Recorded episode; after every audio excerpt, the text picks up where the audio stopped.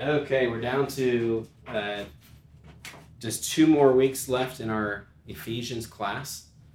And originally, uh, today was going to be covering all of chapter six, and then next next week was just going to be kind of a wrap up. But since I'm teaching this week and next week, I decided, you know what, I'm going to cut that in half and uh, do part of chapter six today, and we'll look at the uh, armor of God uh, and uh, Paul's final greetings next week. So this week, Ephesians 6 1 through 9, just by way of review, I'm going to give you a, a very wide open question.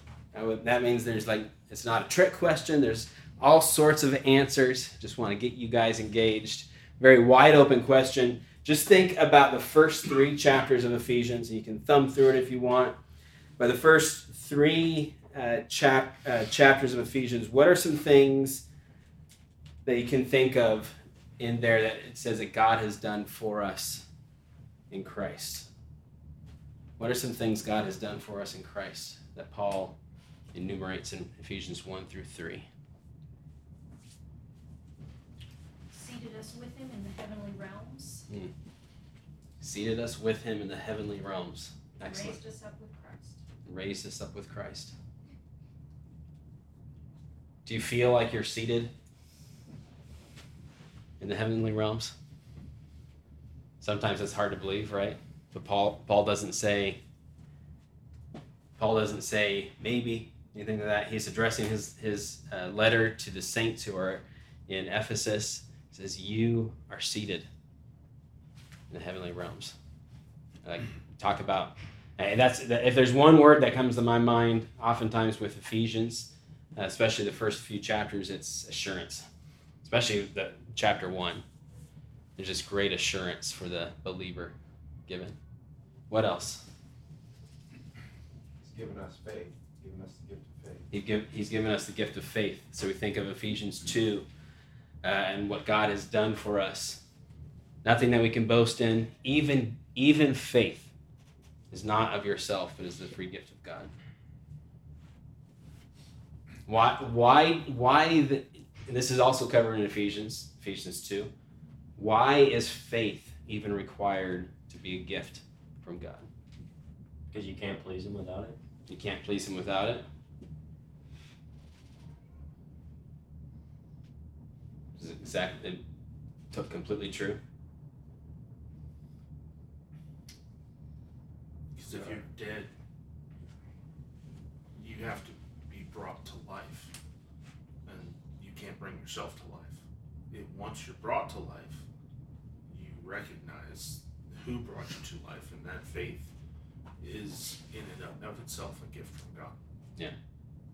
So Paul describes us as being dead in our sins and trespasses.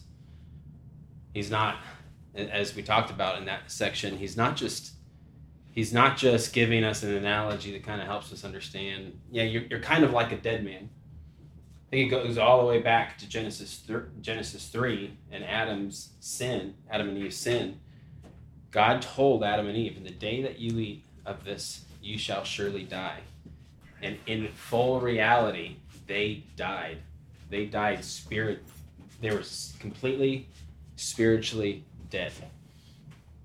So when Paul says that we're dead in our sins and trespasses, he means we're dead. So faith, we absolutely require God by his his divine work to work faith in us, to raise us up. Um, it's the, the perfect picture of it is Lazarus. Lazarus had no power in himself to get up out of that grave. Jesus, are you sure you want us to open the tomb?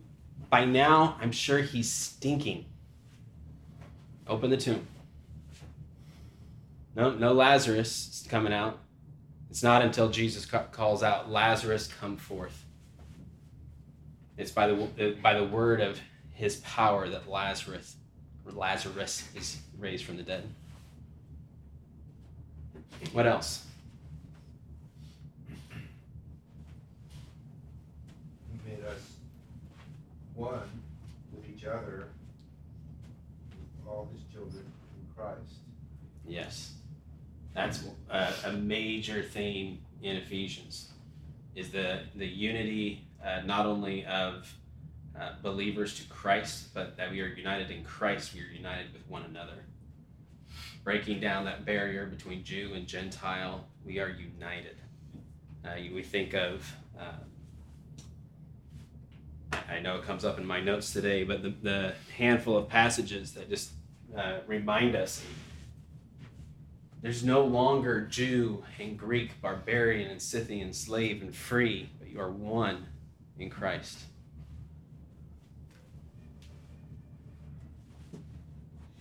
Anything else comes comes to mind? Blessed us in Christ with every spiritual blessing in the heavenly places, even as He chose us before Him, before the foundation of the world, that we should be holy and blameless.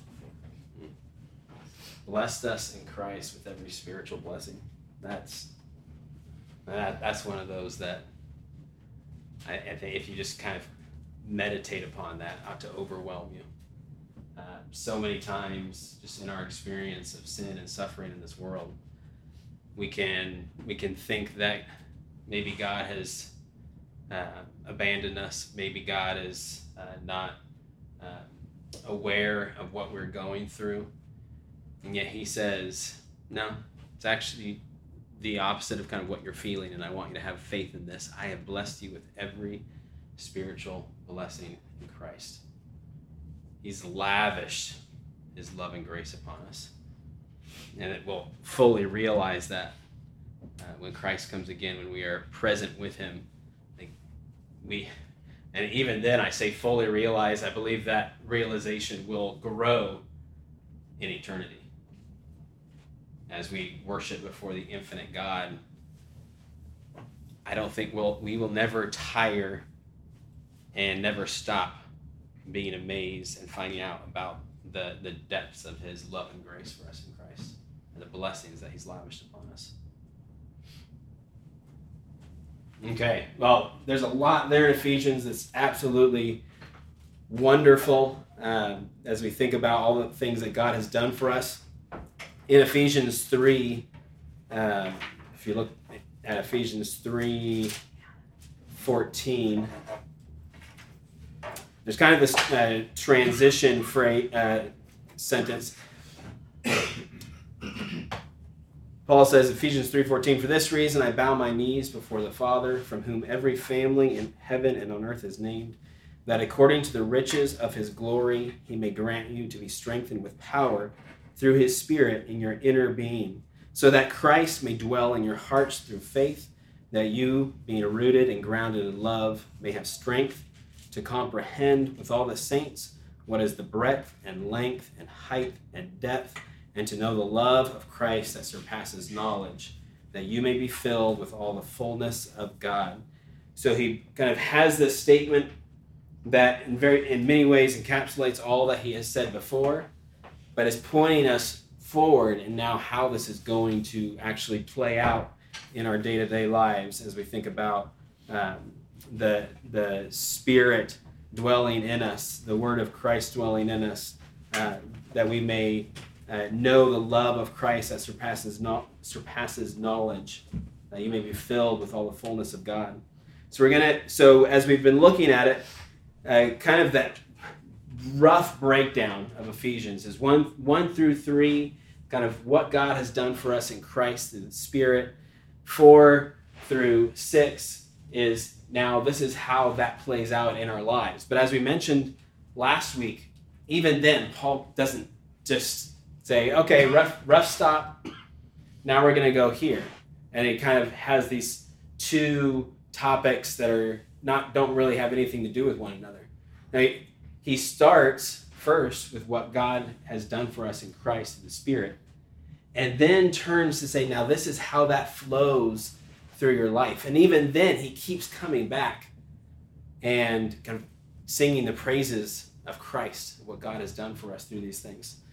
Um, so the what we the, the commands that God gives us, when He says do these things, they're not.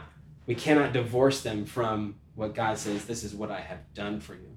Um, and even then, I think it's Augustine says something to the to the effect of, you know, what what God commands, uh, He basically gives the power to do.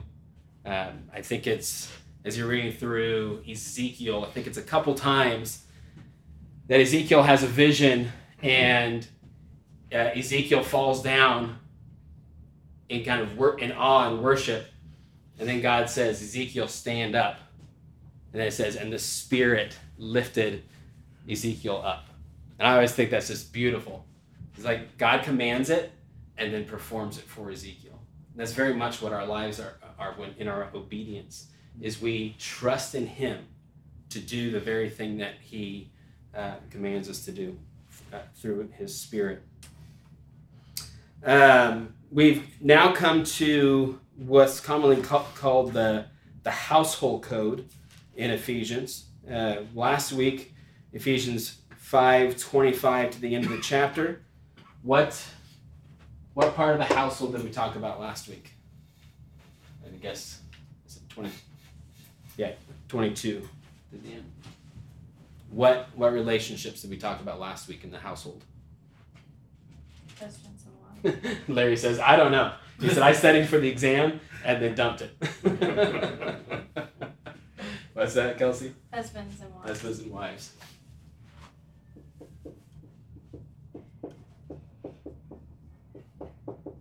Okay.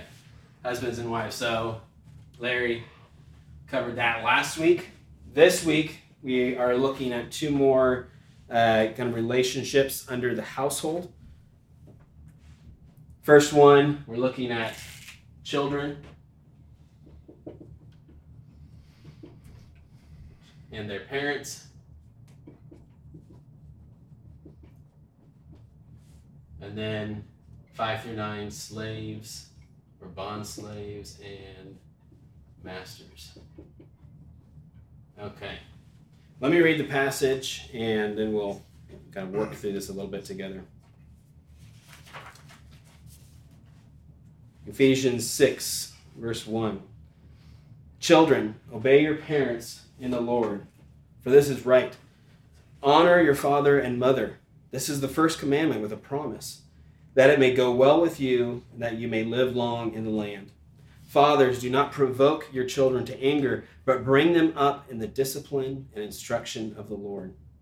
Bondservants, obey your earthly masters with fear and trembling, with a sincere heart as you would Christ, not by the way of eye service as people pleasers, but as bondservants of Christ, doing the will of God from the heart, rendering service with a good will as to the Lord and not to man, knowing that whatever good anyone does, this he will receive back from the Lord, whether he is a bondservant or is free. Masters, do the same to them, and stop your threatening, knowing that he who is both their master and yours is in heaven, and that there is no partiality with him. As we think through these, and even going back to the husband and wife uh, relationship, something that's, that really stands out to me is this Latin phrase, coram deo. If, if you uh, follow the ministry, the ministry of Ligonier, you're probably very familiar with this. It's kind of their their phrase, but it's it's in the presence of God or before the face of God. And and the challenge, uh, what we're called to as believers is to live coram deo, to live before the face of God. So you think about this in this in this passage. Let, listen to uh, just some of these in 522 Wives, submit to your husbands as to the Lord. Husbands, love your wives as Christ loved the church. 6 1. Children, obey your parents in the Lord. Um, Bondservants, obey your earthly masters with fear and trembling, with a sincere heart, as you would Christ. Not, not by way of eye service as people pleasers, but as bondservants of Christ rendering service with a good will as to the Lord. Uh, one way that as believers our lives are transformed and play out differently is we're no longer living uh, to please man, which oftentimes is just trying to please ourselves, because we're looking very much like the Pharisees did for the approval of man. And the approval of man gives us that confidence to think that we are that we have a sense of belonging, that we are have a sense of worth. We're looking for other people to give us the worth that we're looking for in ourselves. But Paul is saying to live before the face of God. Live your life not to please man, but out of worship and a heart, heart's desire to please God rather than man. So that changes the whole dynamic in all these relationships because it no longer depends upon the person that God has placed me under or over. It no longer depends strictly on them. It depends on my living my, my faith out before God.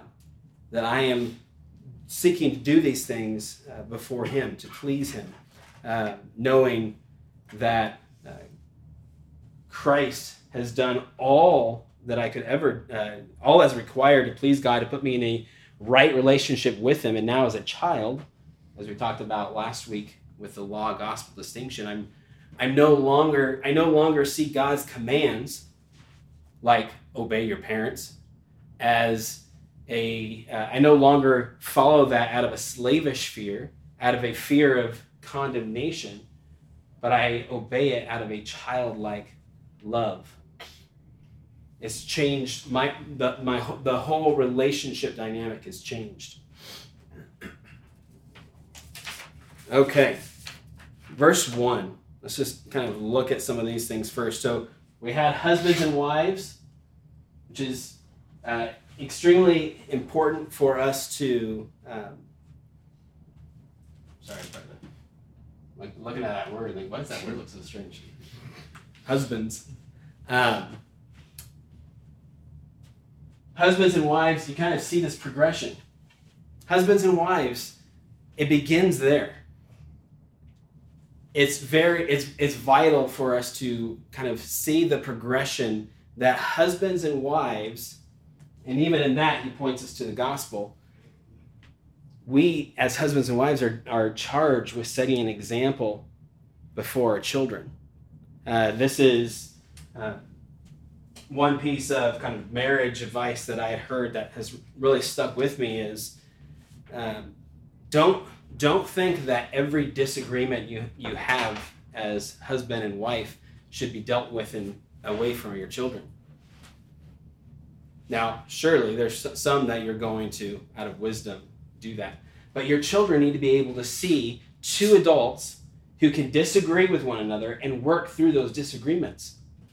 You model that for them. You model that even though God has given us specific roles, that He has the husband over the wife in the sense of this, this role of, of authority and how, how his, as Larry said, life works best.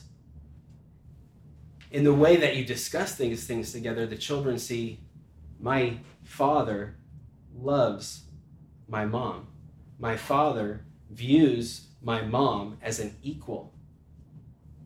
They can discuss these things, they can have disagreement and work through these issues. So it kind of trickles down. Now we come to children and parents. And the first thing I want us to notice here is Paul is specifically addressing the children. So when he says, Children, obey your parents in the Lord, this letter is going out to the churches in Ephesus and it's being read in front of the congregation. And the expectation is that children are there in the church hearing it.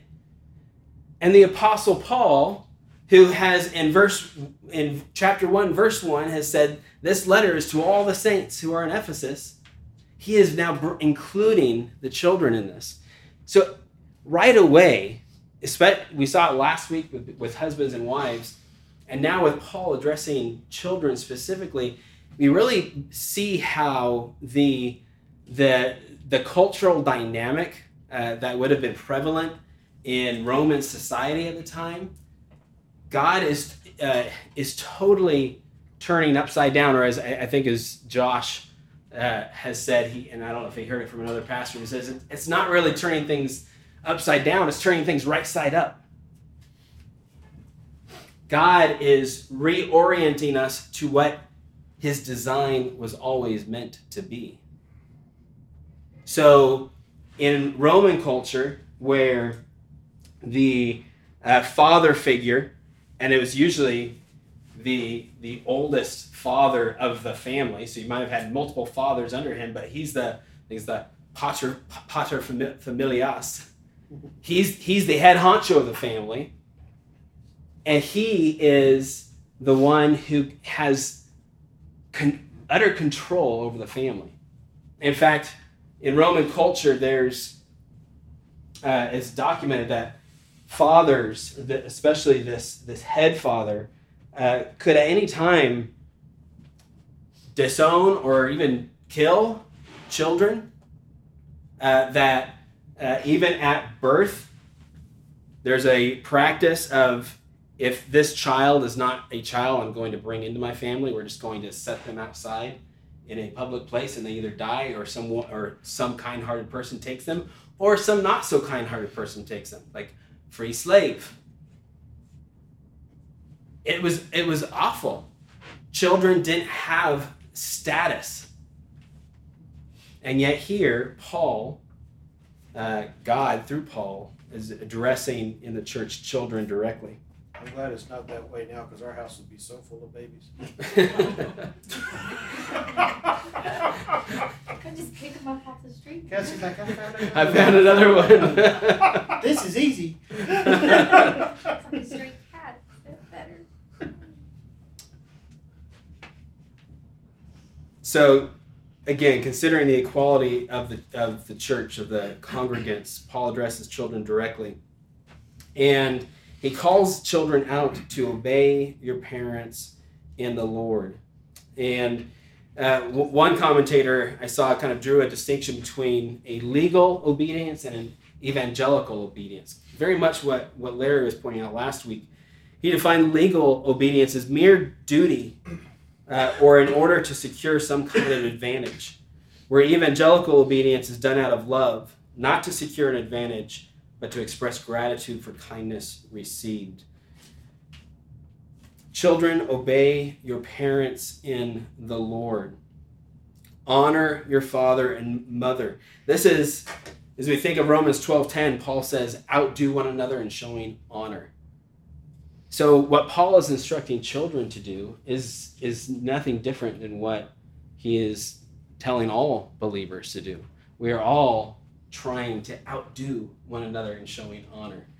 Um, children are specifically to honor your father and mother. This is the first commandment with a promise, Paul says. So let's go over some of those reasons for obedience. First, Paul says uh, that, we're, that children are to obey their parents in the Lord.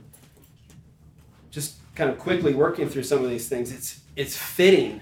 It's fitting for believing children to obey their parents. It's, it's just proper. As we are, uh, even as uh, chapter 5, verse 21 says, submitting to one, one another out of reverence for Christ, children are, are obeying their parents in the Lord.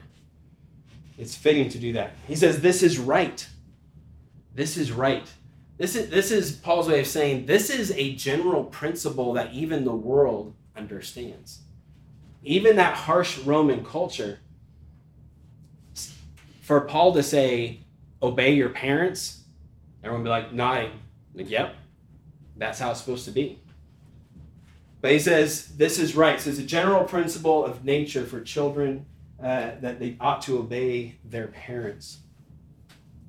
Romans uh, 118 and following, as we think about Paul giving, giving this description of uh, the fall of man and the wickedness of man's heart, as he's listing all of these uh, evidences of man rebelling against God and it's playing out in these kind of natural ways. One of the things he says is uh, that the people will, are disobedient to parents.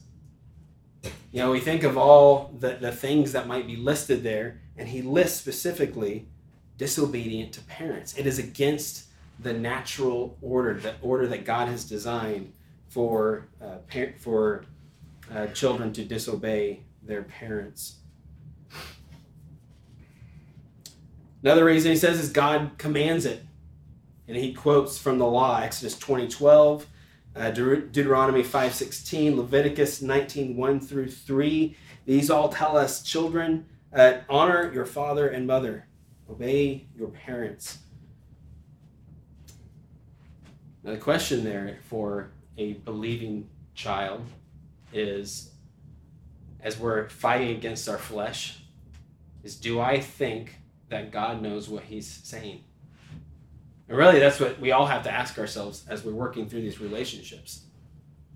Do I believe that what God tells me to do is truly good?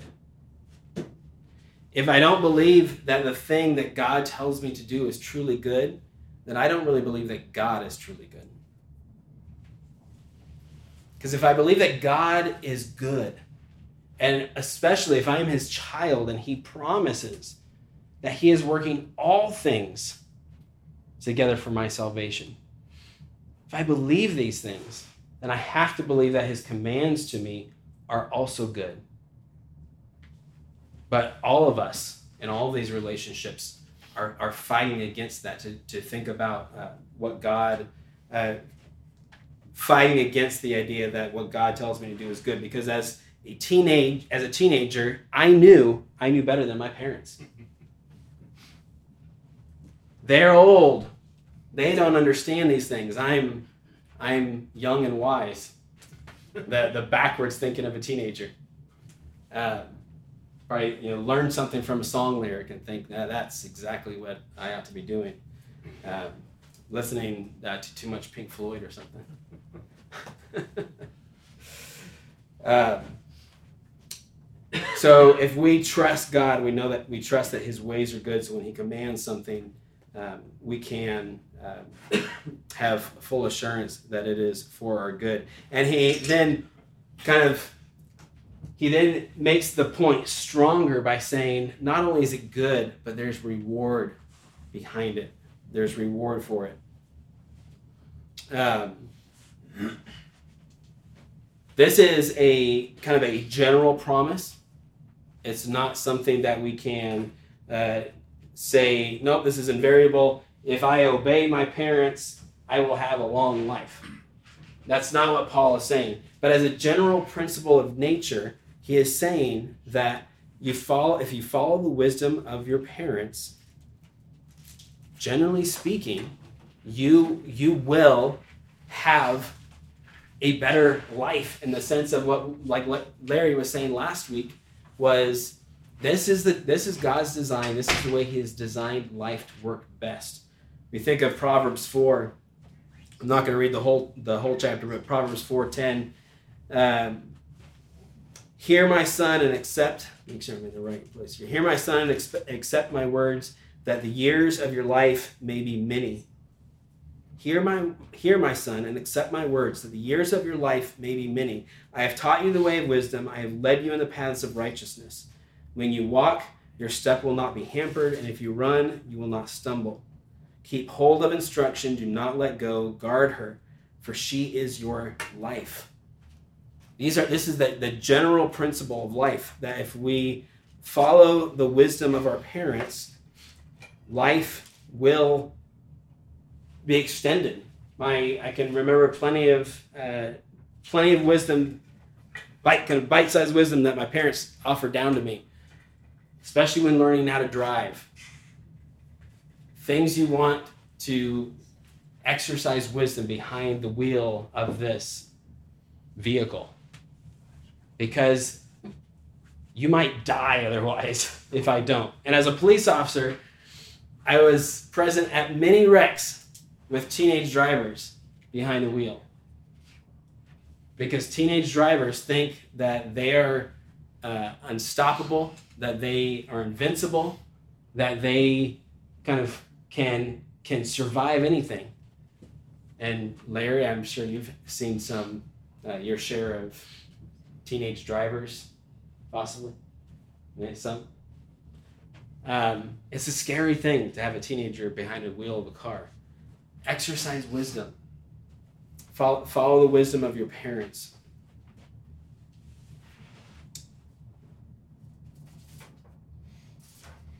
As I already said that the first century Roman fathers had kind of absolute control. Paul is Paul is bringing uh, bringing the status of children in the church up. Then he turns, uh, for the sake of time, to keep going here. He turns to fathers. Fathers, do not provoke your children to anger, but bring them up in the discipline and instruction of the Lord. This doesn't exclude mothers. We see plenty of instruction uh, in Scripture for mothers as well as fathers to be to be um, bringing their children up in this way. But by saying fathers, he's calling out the fathers specific, specifically by saying, Fathers, you are the house, you are the authority of the household that I have placed to make sure that these things are happening. You are responsible. You share these duties with your wife. I, I'm not home as much as my wife is. So I know that my wife, in many ways, is doing these things, bringing our boys up in, in the uh, discipline and instruction of the Lord. But ultimately, that is my responsibility as a husband and father is to make sure that my children are being brought up in the in the discipline and instruction of the Lord. The the uh, word here that is translated "bring them up." This is the same word that Paul uses in uh, Romans in, in Ephesians five when he's talking to um, husbands loving their wives. He says, For no one ever hated his own flesh, but nourishes and cherishes it. The word here for, that is translated bring them up is the same word that in Ephesians 5 is translated as nourish. Nourishes. It is it is a nourishing them, bringing them up, bringing them along. It, has this picture of, of tenderness and, and desire uh, to, to grow them.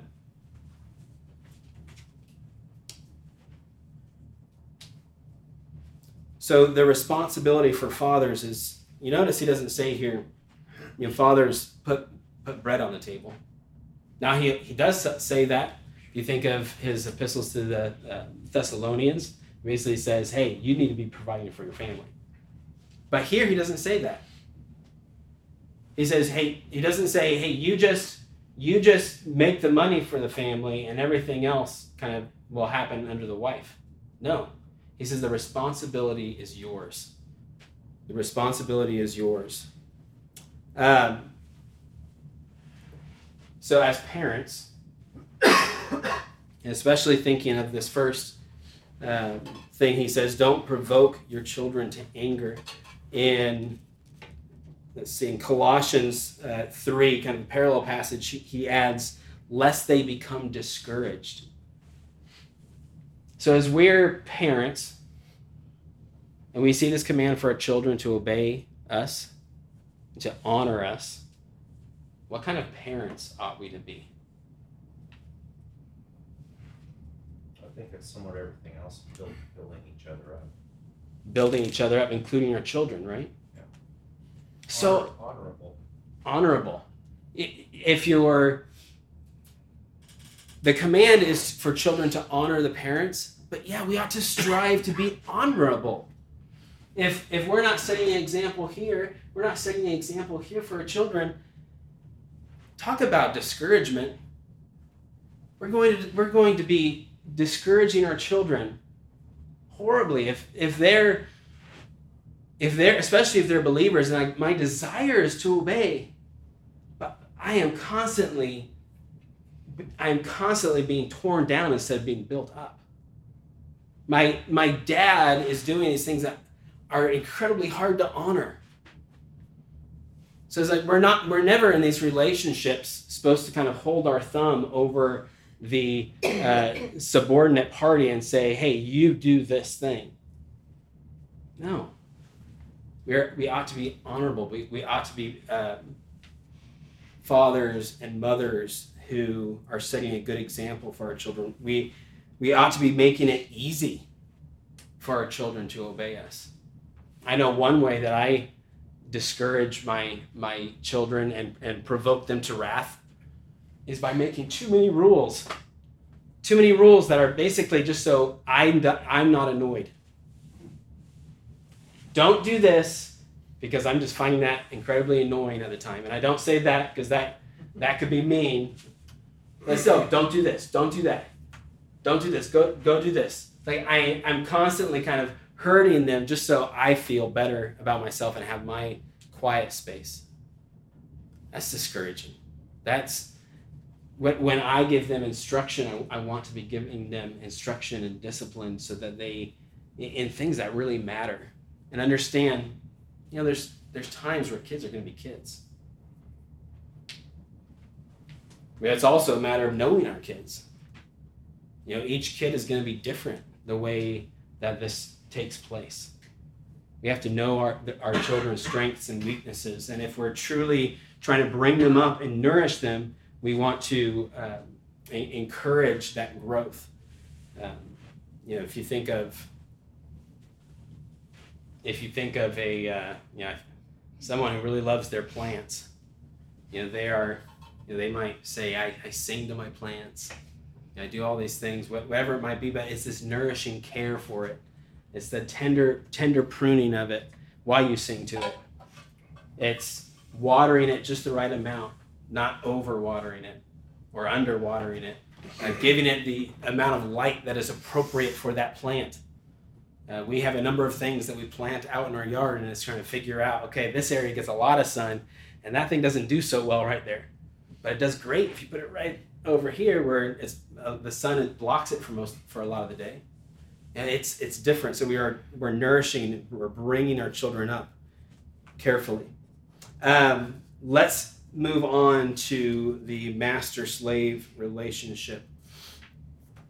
Someone find colossians 3 and be ready to read verses 22 through 25 and then someone else 1 peter 2 and you're going to read 18 to the end of the chapter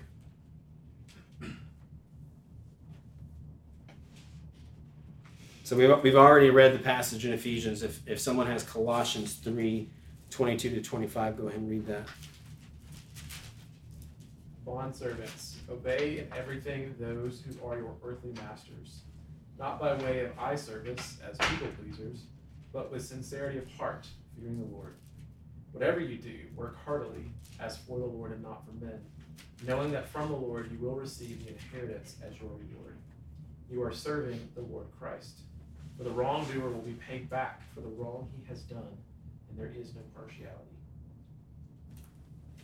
Very good. So that's very much as we read the passage in Ephesians, as we've mentioned before, Colossians is kind of a parallel letter, right, written about the same time. And you see kind of that, that same language that Paul is using. Now, First Peter 2. Um, Just start reading and I'll tell you when to stop for the sake of time. Uh, 1 Peter 2 18. Servants, be subject to your masters with all respect, not only to the good and gentle, but also to the unjust. For this is a gracious thing when mindful of God, one endures sorrows while suffering unjustly. For what credit is it if, when you sin and are beaten for it, you endure? But if when you do good and suffer for it, you endure, this is a gracious thing in the sight of God. For to this you have been called, because Christ also suffered for you, leaving you an example so that you might follow in his steps. That's good.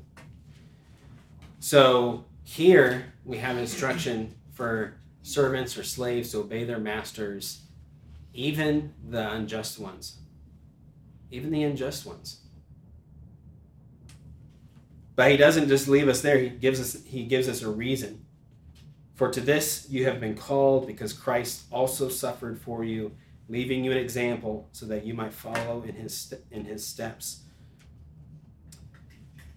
Uh, a number of, of passages here. Uh, one, one really good one to recall is Paul's short letter uh, to uh, Philemon regarding the runaway slave Onesimus. And Paul tells Philemon, as he is sending this runaway slave back to his master with this letter from Paul, which in those days, that the master would have had full right to kill or imprison his slave for running away. But instead, Paul says, "Hey, receive him back. He is he has he has been great uh, minister to me. Receive him back, n- not just as your slave, as your bondservant, but as your brother." Because Onesimus had run away and heard the gospel and been saved, and now he's going back to his master. And Paul tells him, Yeah, I'm not so concerned about the master slave relationship. That's there. But receive him back much more than that as your brother. There's uh, equality there.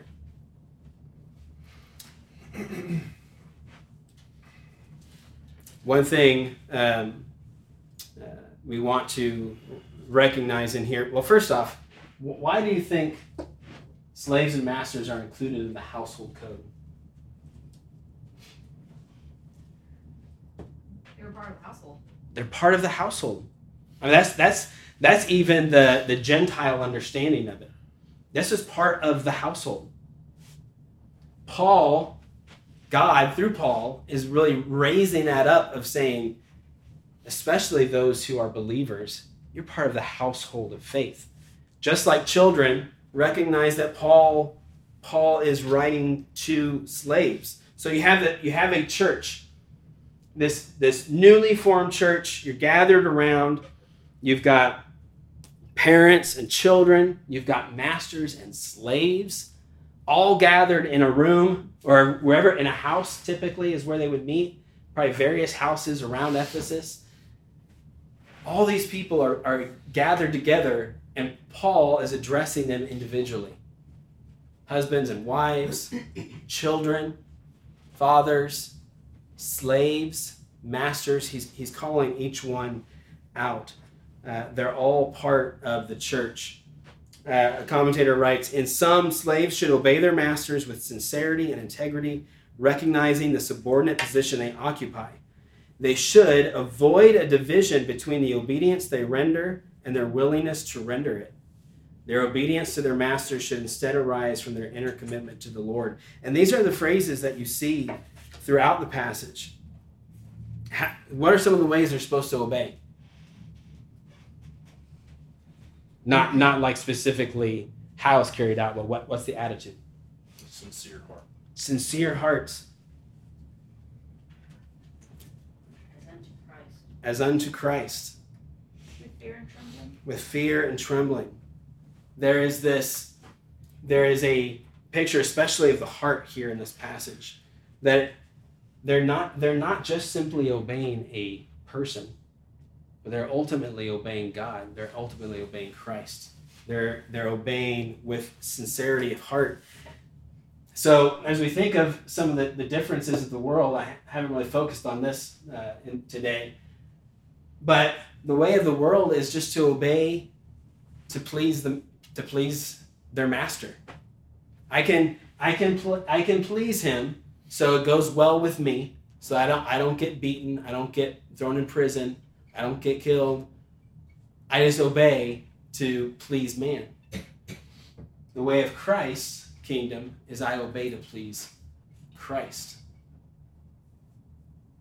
Out of sincerity of heart for him. And it's in him that we realize the equality uh, with between uh, masters and slaves um, especially if, if we're uh, believers. Would you would you say that masters in this particular case, because we are talking about the household code, Mhm. is once again talking about the husband? Yeah. Yes, that would have been the. Yeah. The- so the authority wives, figure. children and husbands, mm-hmm. or fathers, and then slaves and Yeah. the head of the household, the husband. Mm-hmm. And in each case, he addresses what would be the subordinate party first. This is actually kind of flipped in the passage. He addresses wives first, then he addresses children first, then he addresses slaves first. It's like here, here's this example of how you ought to be um, viewing this authority figure that I've given you. And then authority figure, you're not lording it over them, but you are loving them. You are nourishing them. You are building them up. Um, we're just about out of time, but I do want to um, just quickly think about think about the master slave dynamic. Uh, first off, does this the the employee em, employer employee relationship isn't very much a household dynamic anymore. You know, we don't.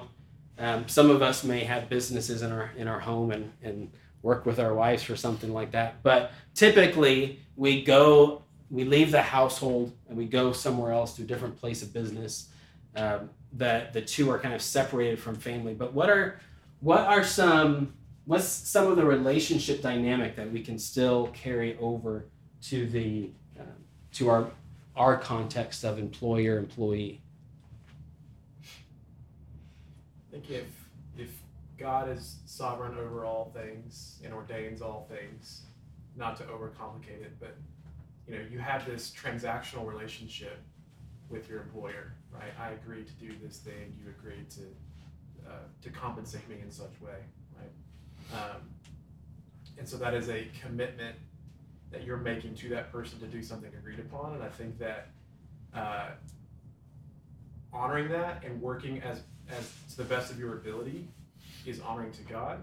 Like you said, we can sometimes make it about man, but um, working our to the best of our ability in our in our jobs is something that can uh, can bring glory to God and give us opportunities to uh, to to share the gospel when appropriate, um, and to honor Him and, and to and to make Him known to our workers. Right, it's that whole thing of like, what's different about this person? Right, this is the company is failing and everybody's stressed out of their minds and this person seems steady and this person seems to have joy and this person just continues to, to work you know hard and with care and diligence you know what's different about them so it creates these opportunities to um, to talk about what god's done for us and who god is and it's a way to bring him glory through our work Yeah. I hold to the general principle of obey them that have rule over you. Mm-hmm. So, and then all these other things still, not as men pleasers, all of those other principles I think still apply. I mean, this is what Scripture teaches us about the role of government. Um, the government wasn't part of the household, and yet Romans thirteen still still told to obey those with authority over us. Um, we're told Peter says honor the emperor. The emperor wasn't very honorable, but he, nonetheless, Peter says honor the emperor. I feel like that's when it's hardest. Like for me, like loving my husband, being like listening to him and being a submissive wife can sometimes be challenging. But it's easier because he's a loving husband. He cares for me. He has my best interest at heart. It's that circle that, like with children, um, obey your parents, but fathers don't provoke your kids. It's, Mhm. it's that same circle. But in the workplace, I feel like it's very different because it's not the same circle. It's not the same. There's not the same balance. Like if I, I have a very hard time sometimes obeying a boss that is not treating me correctly and not respecting my boundaries and like respecting my like there's certain things like Saturdays and Sundays I'll put in the church and things like that. But then when I get pushback and different things like that and they don't when you're not heard and listened to and valued, Mm-hmm. then it's harder to obey. It's just like with the other things, it's easier with that circle that we have, like in the home, because if you're in a Christ-like home, it's easier. Um, but I guess you know, it's easy to obey God when it's easy. Well, and that's that's kind of like It's what- harder what when the you're- passage out of First Peter that Devin read. Yeah, Yeah, and that's hard, and that's where we have to re- realize that these relationships and and how how this household code works out well, it really breaks down when those especially when those with the uh, role of authority in these situations isn't uh, leading in a Christ-like way. That's on us. If my children are being are uh, being discouraged, if my children find it difficult to honor me because I'm not honorable, I need to I need to own that. I I can't turn to my child my, my boys and say, I'll start acting honorable when you start showing me honor. I need to I need to take the ownership. So all these relationships can be broken down and it becomes a difficult thing. And yet when you have that the the workplace relationships, I think it is very easy for us as um, as believers to fall into the crowd and and start kind of tearing down and attacking the boss instead of thinking, hey, maybe I need to go talk to my boss and explain some of these things. And and you know, once I share it, you know, they they may not re- respond the way I hope they will, but th- that doesn't mean I don't honor them. Now, in this context, we have the ability to say, hey, I'm going to go find another job. And there's nothing wrong with that. Um, but but it is the way we do it. Think it points back to what Danny was saying. Um, what Peter calls us out to are are you living out a hope that other people see and say, wait, what? Why are you responding this way? Why why are you going so much against the grain and and and showing kindness in this situation rather than sitting around the uh, water cooler with us just grumbling and complaining? Victor, I'm going to let you have the last comment and then we'll. Kelsey made me think of something. Uh, I find it, uh, uh, this thought went through my mind, how ironic it is that we, God that, the God that loves us tells us how to conduct ourselves within the church and within our homes. And with all, of those people that do, that are, that do love us or are supposed to be loving us, how we submit ourselves and do all those things. And we're, we will rebel against that a lot of times, step outside the home. And we will give more reverence and submission Mhm. And respect to bosses, famous people, uh, politicians, people in other kinds of authority than we're doing our own. So that, that's basically what I was thinking. Yeah, but it is an interesting thing that, yeah, I, as parents, I can. It's easy to see the faults in my children of like, hey, you you give, you, you give can give more reverence to someone here instead of your own mom. Um, but I think we all struggle with that, uh, where we this natural rebellion uh, against those those relationships that are so clo- that are closest to us. Erica. Just real quick, um, the other thing I'm thinking about when I'm reading these verses, in, in my role at work, I'm a supervisor. So I'm not thinking it so much of to my boss, Mm-hmm. but the masters do the same to them, that I need to be, you know, as Sheldon said, honorable to my employees. That when they do come to me, even if they are trying to tear me down, I'm, you know, how can I honor my position to help them, to grow them? Yeah, yeah, and that's great. Thank you for getting. We, we couldn't quite get to the end, but yes, that masters do the same. That do that phrase "do the same to them" really has a lot of weight to it.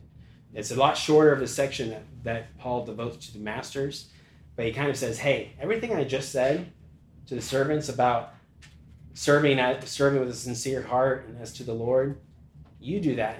I I guarantee you know you you you do that relation. You show them that reverence and respect, even though they're your subordinate.